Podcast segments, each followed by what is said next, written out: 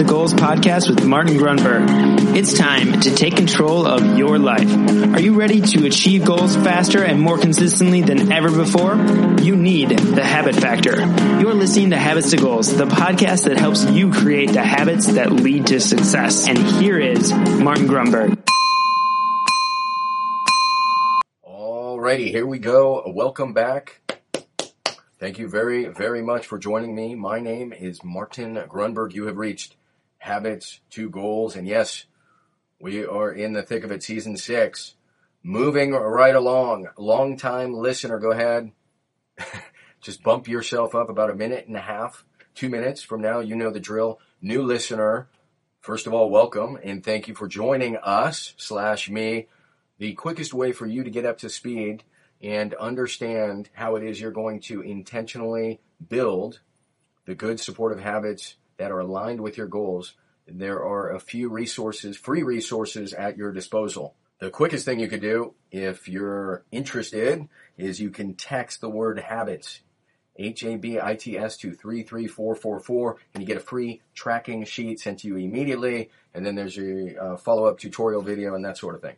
You can also Google PARR, and the habit factor. That's P A R R and the habit factor. With that, you will get all sorts of blog posts and resources that will quickly get you up to speed. Finally, if you go into the iTunes store, if you search the habit factor, there is a free app there. Same should be the case over in the Google Play Store. Just search the habit factor and you get a free app that walks you through the process we follow, the habit factor methodology, PARR, plan, act, record, and reassess. You reassess after four weeks of tracking. There is a very specific and simple method to do this. All right, now let's get into this episode. Everybody's up to speed. Let's get after it. See ya. Here we go. Today's FAF, Frequently Asked Friday. I say this every time. I love, love, love this question. Love this topic what kind of expectations or what, what should I do with expectations for myself? What kind of expectations should I have for myself? And this semi overlaps. We did, I think it was last season, an episode on standards. It may be two seasons ago. And it was in many ways, you know, setting a standard for any particular thing I think I was talking about how I typically I'm racing to an 8 a.m. meeting and I was walking in five minutes before and it just didn't feel right or good, particularly if I were leading the meeting. So I had to change the standard. The standard was no longer getting there five minutes. I, I wanted to be there 20 minutes early or 15 minutes early. So the standard was shift, shifted and in many ways that overlaps with expectations. So if you were with us Monday, and I know you were because you're subscribed, Monday we talked about the Patriots and their culture. Culture was really the, the topic. And the last culture component when players are exiting at least according to my notes, the last one.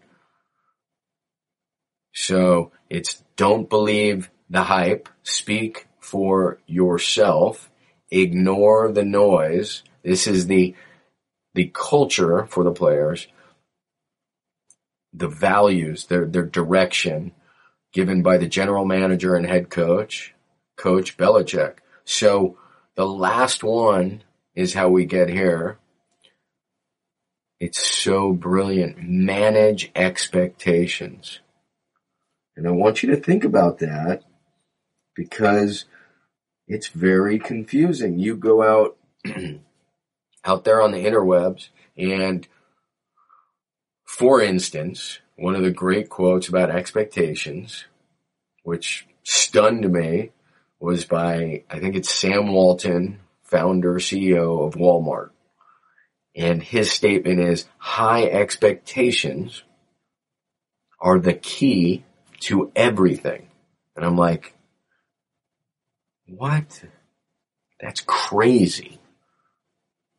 Like, I mean, just like that's that's pretty um it's kind of dichotomous in thinking and it's also just like to everything? Is it really the key to everything? Like that's a huge it's a massive statement. Now the flip side is guy's worth you know a hundred billion dollars. So who am i to argue? I just think it's pretty fascinating because you will also see all over the same interwebs how how self-defeating and deflating high expectations can be. I mean, high expectations send millions of people probably into depression. So just because it worked out for one guy very, very well, and that's a powerful quote, I'm not sure it's the key to everything. It's just one man's opinion. So what do we find though with Belichick's statement? And I think this is the answer to the question. It's, it's managing expectation. Sometimes they should be high. Sometimes they should be low.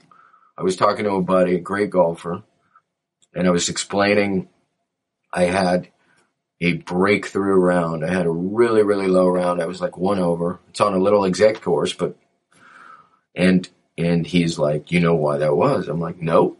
And he said, you had no expectations. And I thought, wow, that's fascinating. Sometimes you come into a, round and you have super high expectations. You're putting more pressure on yourself and maybe you need to be and and not even the pressure so much as where your focus is because you're all of a sudden you're talk you're thinking and talking about an outcome which you can't control as opposed to the energy and the behaviors in the moment your attention in the moment which will drive the outcome and so with no expectations as my buddy was saying you were just free to focus in the moment and then have a really good round. So this is why it's a topic because it can be very confusing. Should I have high expectations? Should I have no expectations? Should I have low expectations? What kind of expectations should I have for myself? And, and I, I think the answer is both. We've talked about it all the time. Sometimes it should be high, sometimes it should be low, sometimes there should be none. The, the answer is to manage the expectations, to know when to set them high, to know when to set them low, to when to, to have zero expectation. You know, when to detach from the outcome. I mean, there are many things that we do not control to have high expectations for things that are beyond our control is not only probably not too smart, it's perhaps self-defeating. And it can be again depressing. I love the, the Zen quote, let go or be dragged. so if holding on to an expectation for something that is beyond our control, it's best to let go. So I'm sure for Sam Walton, having high expectations is the key to everything, and that's worked out great for him. For the guy who thinks he should shoot a perfect round of golf every day and have the perfect kids and the perfect wife um, in the perfect job or the perfect business, he may find that that is, he or she may find that to be overwhelming and perhaps depressing and unrealistic. And so managing expectations instead of setting high expectations for everything, managing them I would humbly suggest to you is the key. And that's it. There's your answer, at least from this part of the world. Sunny San Diego. Um, all right, my friends. There you go. Manage your expectations. Know when to set them high. Know when to set them low. Know when to let them go. Good one. All right, there you go. Thank you very much. Have a terrific Friday, a great weekend. Thanks for sharing. Thanks for writing uh, reviews and rating. See ya.